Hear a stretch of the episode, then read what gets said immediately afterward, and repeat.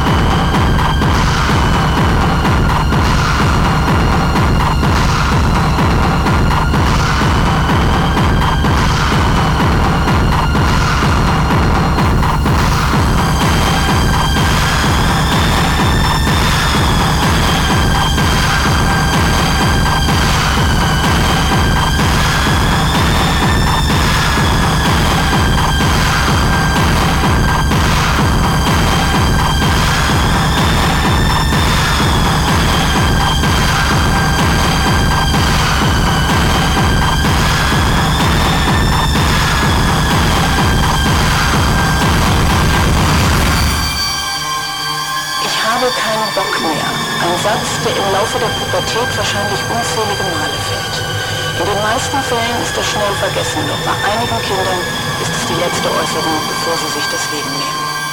Selbstmord ist bei Jugendlichen mittlerweile die zweithäufigste Todesursache. 30 Prozent aller jungen Leute denken während ihrer Kindheit, also in einer Phase, die allgemein als die schönste Zeit im Leben eines Menschen bezeichnet wird, darüber nach, sich umzubringen.